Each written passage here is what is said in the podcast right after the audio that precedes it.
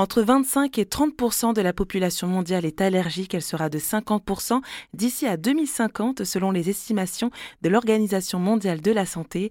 Plusieurs facteurs expliquent ces chiffres comme le réchauffement climatique, la pollution, notre mode d'alimentation avec des produits ultra transformés, nos modes de vie dans des pays industrialisés.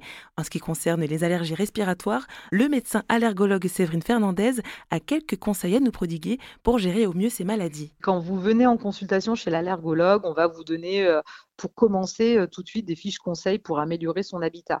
Euh, donc, bah, ça va dépendre de la cause de votre allergie, forcément. Par exemple, si c'est une allergie au pollen, on va donner en conseil d'éviter d'aérer bah, s'il y a des, beaucoup de vent, parce que ça va faire rentrer les pollens à l'intérieur. On va plutôt conseiller d'aérer le matin tôt pendant 10 minutes, en début de soirée, fin de journée, pour éviter justement d'avoir des pollens qui rentrent privilégier de prendre des douches le soir plutôt pour se limiter, éliminer les pollens qui se sont accumulés dans la journée.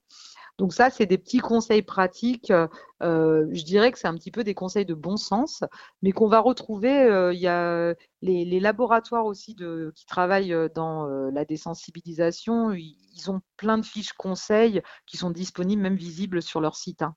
Après, euh, tous ces petits conseils-là sont très bien pour euh, le début des, quand vous avez des petites rhinites, quand on est en plein pic de pollen, pour améliorer le quotidien. Mais vraiment, ce qu'il faut insister, c'est si on a une allergie invalidante sévère, le meilleur moyen, c'est la désensibilisation. Moi, je vais être une, euh, je, vais, je vais plutôt défendre de mettre en place le traitement qui va permettre d'améliorer les mesures. Euh, c'est très bien, hein, vraiment, il faut les, les faire. Euh, c'est des choses qui permettent d'aider. Et puis, de toute façon, c'est vraiment des, des, habitudes à avoir, même pour son quotidien à soi. vous êtes après pour vraiment, j'insiste, pour un patient allergique qui a une allergie invalidante, il ne faut pas attendre, il vaut mieux désensibiliser. Ce sujet est à retrouver en intégralité sur rzn.fr.